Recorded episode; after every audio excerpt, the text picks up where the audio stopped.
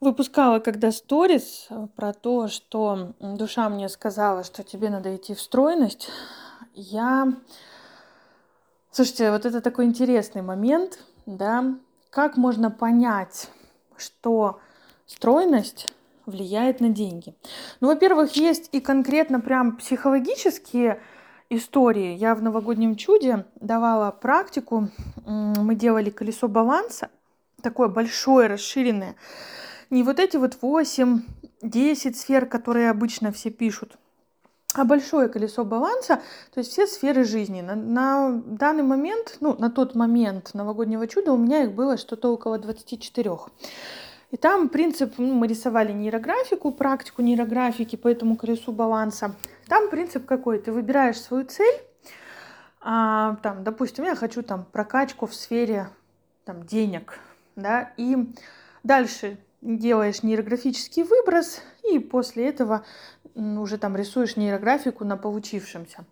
И вот этот нейрографический выброс, он остриями показывает на сферы, которые нужно проработать для того, чтобы был результат в той сфере, которая была запросом, да. И вот у меня, я ставила тогда две сферы, сферу отношений и сферу денег, и в обоих сферах у меня вылезла фигура. У меня тоже был вопрос, ну как фигура влияет на стройность? Точнее, как стройность влияет на фигуру... Так, пардон, как фигура а, влияет на деньги? Заговорилась. Вот, то есть я запросом взяла сферу денег, сделала нейрографический выброс, и одно из остри... А, ну, одно острие этого выброса показала на фигуру. И у меня тоже был вопрос, ну come on, ну как? Но на самом деле даже с точки зрения психологии здесь очень много объяснений, как будет стройность и фигура влиять на деньги. То есть для того, чтобы прийти к стройности, нужно ряд прям качеств, да, это очень сильно расширяет емкость, объемность личности. Это про большую внутреннюю работу с собой, про большое расширение опыта, движения, а, обучения чему-то и так далее, и так далее да, так или иначе, наши деньги приходят к нам тогда, когда мы являемся объемной, разносторонней личностью. А, объемной в плане у нас большая емкость, мы интересны самим себе, у нас интересная жизнь, у нас большое количество а, увлечений, а, разнообразное проживание и так далее, и так далее. И вот тогда к нам приходят деньги, они приходят на эмоции, а вот эта вся интересная жизнь, она как раз эти эмоции и дает. И с этой точки зрения очень понятно, как фигура может привести к деньгам. Это не история очень ограниченная, когда я мыслю, что деньги приходят только категорией, мне надо вот сейчас не знаю, поработать, я за это получу тысячу рублей. Это очень-очень узкое мышление, собственно говоря, которым живет большая часть населения. Те люди, которые приходят к очень большим деньгам, у них вообще нет понятия работать. У них деньги это что-то, а, это какой-то проект, это какое-то интересное для них мероприятие, интересное с точки зрения, что там много всего надо решать, обладать большими знаниями, обладать э, знаниями различных решений, опытов, да, то есть расширение должно быть. И с этой точки зрения как раз-таки все понятно, да, как стройное тело связано с деньгами.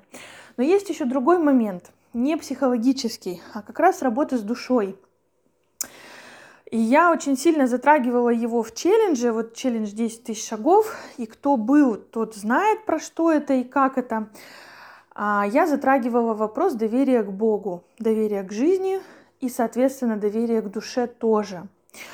Потому что у меня есть вот на данный момент просто доверие к своей душе просто брать и делать. Понятно, что у меня тоже есть какие-то истории типа, ой, я не понимаю, а зачем сюда идти, а зачем это делать. Это как из серии, я вот выше рассказывала, да, когда я начала есть в дороге, а, когда в Дагестан ела, просто начала что-то переедать. Я задала вопрос душе, и она говорит, это страх, на сознательном уровне у меня страха нет, и она дает решение, позвони Сереже, и ты перестанешь есть. И я мозгом вообще не понимаю, как связан звонок Сережи, просто позвонить, отвлеченно с ним поработать, мой страх дороги и то, что я прекращу переедать. Уж тем более, что страх у меня на совершенно неосознанном уровне. Но я просто беру и делаю. И я удивляюсь тому, как это работает. Всю дорогу по пути в Дагестан я ела, не переставает. Какая-то была открывшаяся яма просто. Сколько бы я ни съела, мне все равно хотелось. Как только я позвонила Сереже, оставшиеся у нас около четырех или там что-то такое часов осталось, я вообще не смогла есть. Мне прям, ой, фу, не, не хочу.